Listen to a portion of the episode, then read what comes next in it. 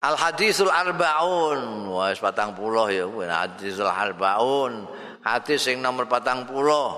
An ibni Umar, sang ibni Umar radhiyallahu anhuma, saking sahabat Abdullah bin Umar radhiyallahu anhuma, kala ngendika sapa ibnu Umar, akhadha Rasulullah nyandak sapa Kanjeng Rasul nyekel megang sapa Rasulullah sallallahu alaihi wasallam. Bimang kibi lan pundak ingsun faqala mongko ngendika sapa Kanjeng Rasul kun ana sira ya Abdullah bin Umar fid dunya ing dalam dunya iki kaannaka gharibun. Kaya-kaya stune sira iku gharibun asing. Ora ning omahmu dhewe ora ning kampungmu dhewe gharib. Au abiri sabilin Gharibun aw abiru sabilin utawa wong sing nyabrang dalan. Wa kana Ibnu Umar lan ana sapa sahabat Ibnu Umar radhiyallahu anhuma.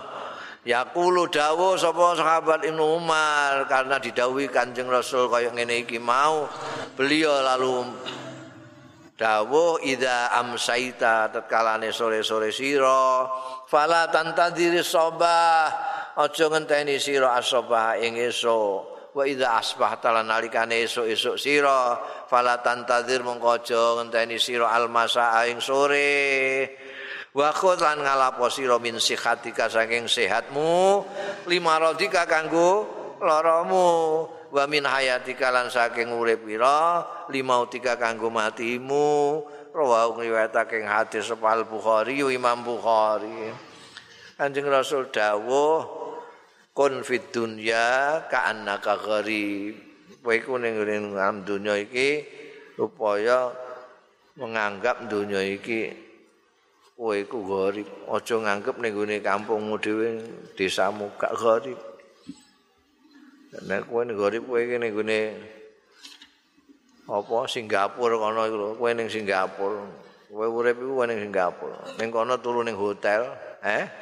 Kowe turu ning hotel ora usah ngecat hotel. Wong ning hotel kok ngecat hotel, cate kok elek ngene tak cat tuku cat terus ngecen. Lampune kurang seni iki. Terus kowe blonjo tuku lampu, ngono iku lha apa? Kok lha apa? Wong kowe wong asing ngono. Ora omahmu iku. Iku Au abiru sabilin. utawa nek ora ngono ya kowe kaya wong liwat bloko-bloko iki nyabrang iki lho nyabrang. Nyabrang sepiro suwe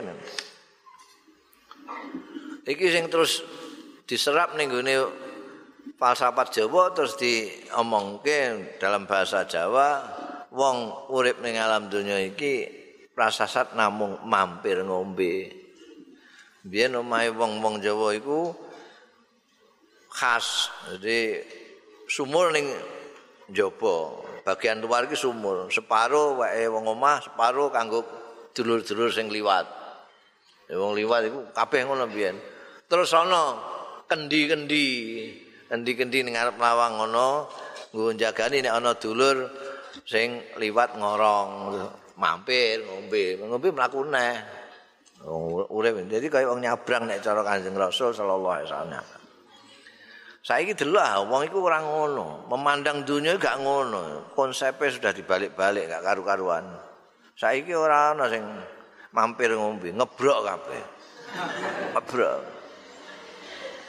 Ora hotel harus dianggap omahe dhewe ngono, omahe dhewe. Lali nek duwe omah.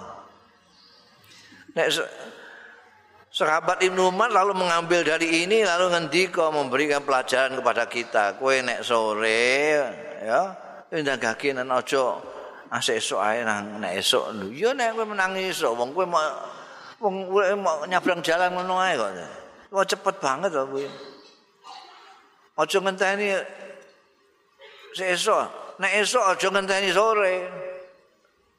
Wis laksanakan cepet. Apa meneh kok isih nom ngenteni tuwek wah wis wae anak tuwek ayahku wah kapok kowe ngene tuwek ora kuat apa-apa wae ngene mengambil dari dawuh Kanjeng Rasul sallallahu alaihi wasallam Ibnu Umar memberikan pelajaran ini. Kalau kamu sore-sore jangan nunggu pagi, kalau pagi jangan nunggu sore. Khud min sikhatika limaradika. Mumpung kowe isih sehat, gunakan kesehatan itu. Jogo-jogo engko nek kowe lara. Eh? Aja ngenteni lara. Kowe nek lara, sehatmu digunakan digunakan Engko kok kowe nek lara kowe ora iso poso ora iso anu wis ora iso apa-apa. Dadi nalika sehat ini dikebut aja untuk nanti kalau sakit kamu sudah duwe investasi amalia. Wa khud min hayatika limautika. Kowe investasi apa kanggo matimu engko? Eh? Saiki nglakoni apa nalika urip?